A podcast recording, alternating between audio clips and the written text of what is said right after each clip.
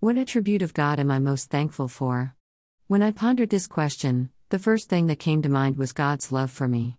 He loved me so much he sent Jesus, his only Son, to die for my sins so that I could be brought into a relationship with him through faith in Christ. John 3:16 says it so well. For God so loved the world that he gave his only Son, that whoever believes in him should not perish but have eternal life. God wants me to be with him for eternity and be freed from the power and presence of sin. What an amazing gift we have in his love. Thoughts of God's love lead me to think about the perfection and purity of His love. In our world, we don't know love that is not motivated by some selfish desire. It is part of our world and our nature no matter how hard we try. God is pure love. His love is not short lived but long suffering and eternal in nature. His love is steadfast, and we can always count on it.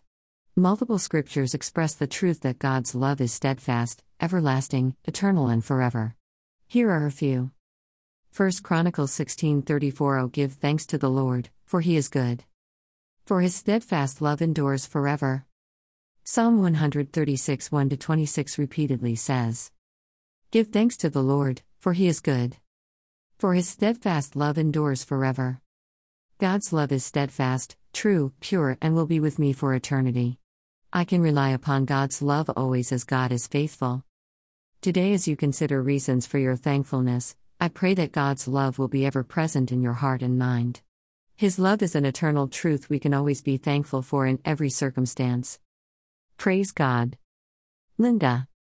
Take time to read Psalm 136. Read it aloud and let the truth of God's love sink into your soul.